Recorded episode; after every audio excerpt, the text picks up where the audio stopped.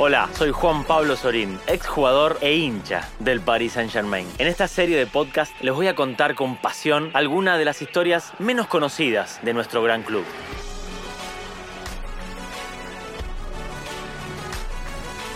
Paris Magic, el podcast que le da vida a la memoria del PSG.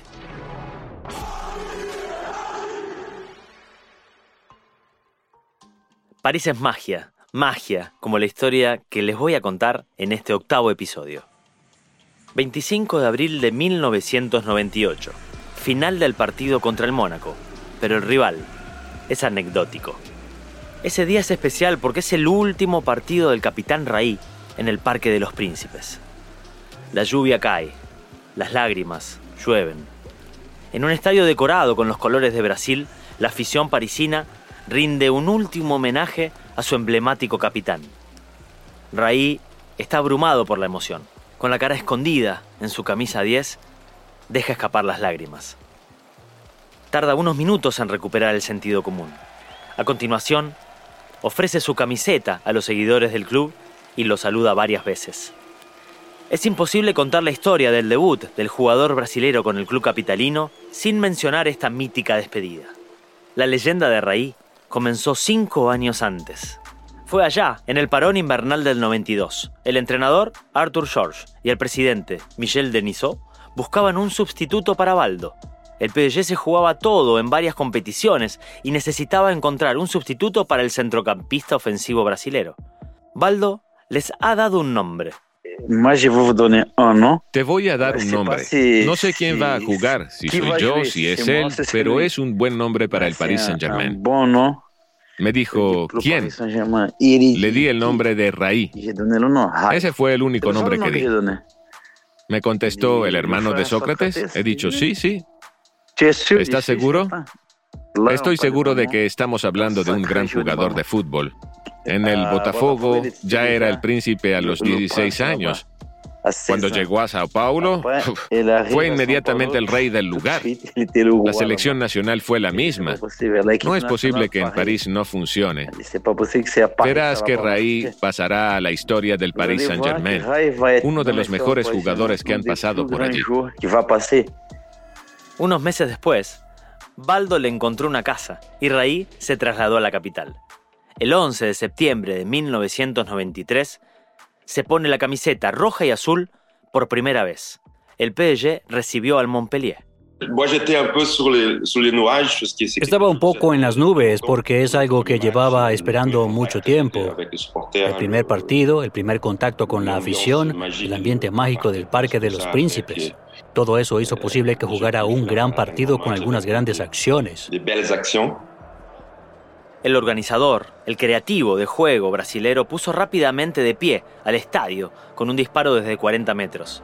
Incluso fue decisivo en la segunda parte. Él estaba en el área, en posición de goleador, justo en el punto de penal. Por la derecha conducía el ataque parisino el futbolista Fournier.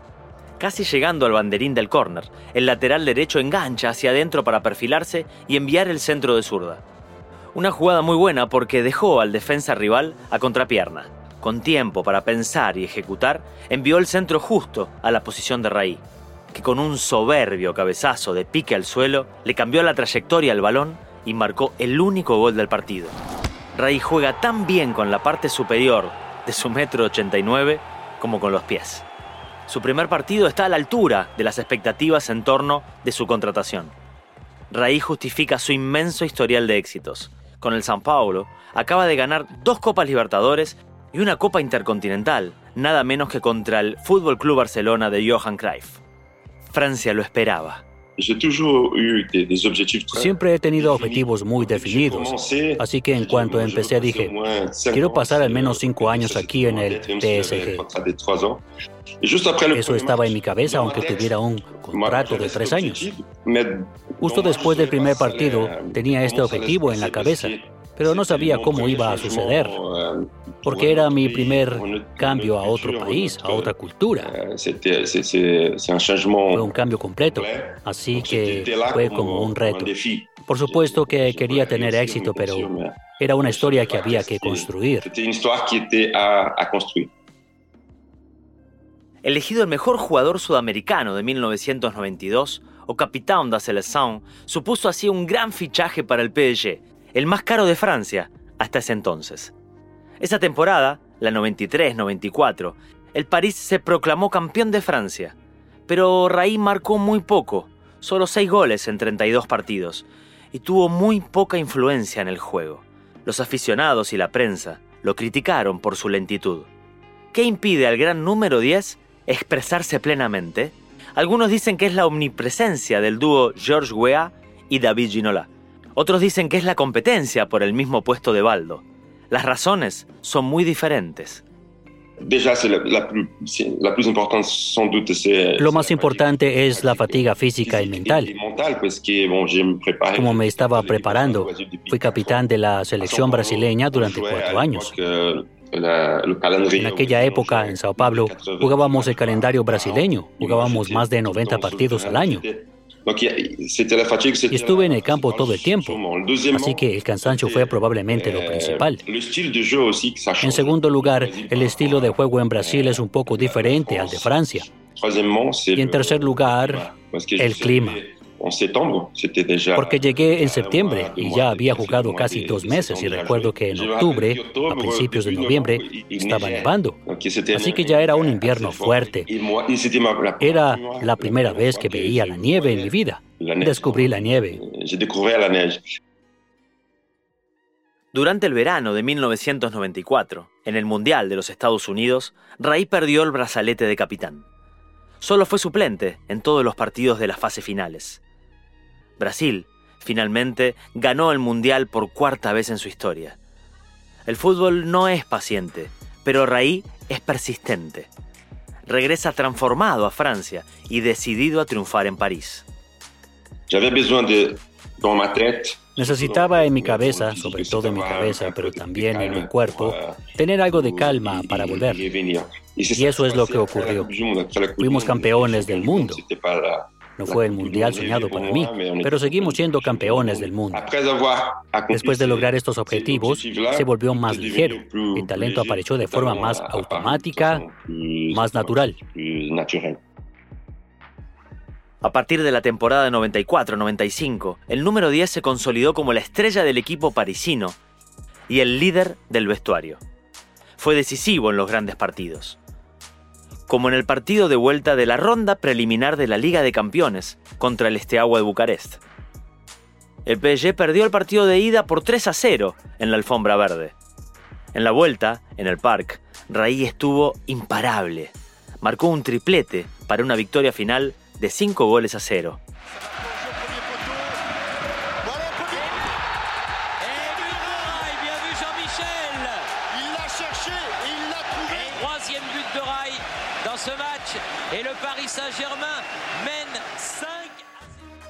Raí, en cifras, ha jugado 215 partidos, ha marcado 72 goles y ha dado 30 asistencias en total con el PSG.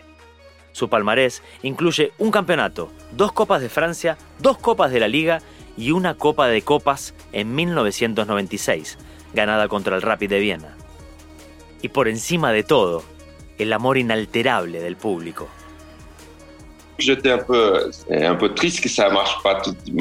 Estaba un poco triste por no haber funcionado de inmediato. Había muchas expectativas y creo que hubo algo que jugó mucho en esta relación con los fans y conmigo. Una vez pasada la desconfianza, valoraron aún más la forma en que manejé los primeros meses difíciles. Una vez que eso desapareció, fue un gran camino y siempre con ese lado mágico de entendimiento con el público. Raí ha dejado su huella en la mente de todos los que se han cruzado con él. Guy Adam, fundador del grupo de aficionados Les Amis du PSG y posteriormente coordinador deportivo del club, recuerda. Cuando ganamos la Copa de Europa en Bruselas, me derrumbé. Me derrumbé nervioso. No salgo en ninguna foto. No hice la vuelta de honor, nada de nada, porque me derrumbé. Y luego entré en los vestuarios, en la pequeña sala donde estaba todo el equipo. Intenté recuperarme, pero no pude. Y entonces entraron los jugadores Tenían champán, la copa, y en un momento dado Raí preguntó a los tíos, los encargados del equipo, pero ¿dónde está Guy? Y el tío dijo, está en la sala de equipos. Así que Raí vino y se unió a mí. ya ves que sigo conmovido. Raí vino a reunirse conmigo, me cogió en brazos y me dijo, gracias Guy por todo lo que haces por nosotros. Es extraordinario, es mi más bello recuerdo del PSG. Ya lo he vivido, ya lo he vivido. Hablarte solo de los inicios de Mr. Raí es imposible. Su leyenda se escribe hasta hoy cerca del pueblo. Raí fue elegido en 2020, con motivo del 50 aniversario del PSG, el mejor jugador de la historia del club.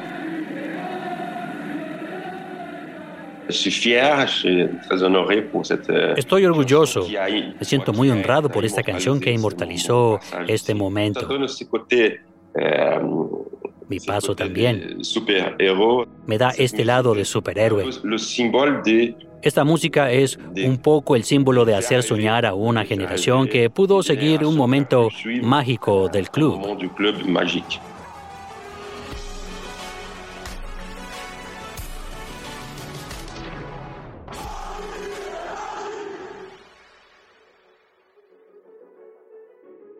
Paris Magique es un podcast del Paris Saint-Germain redactado por Melina Boetti, narrado por Juan Pablo Sorín y producido por Bababam.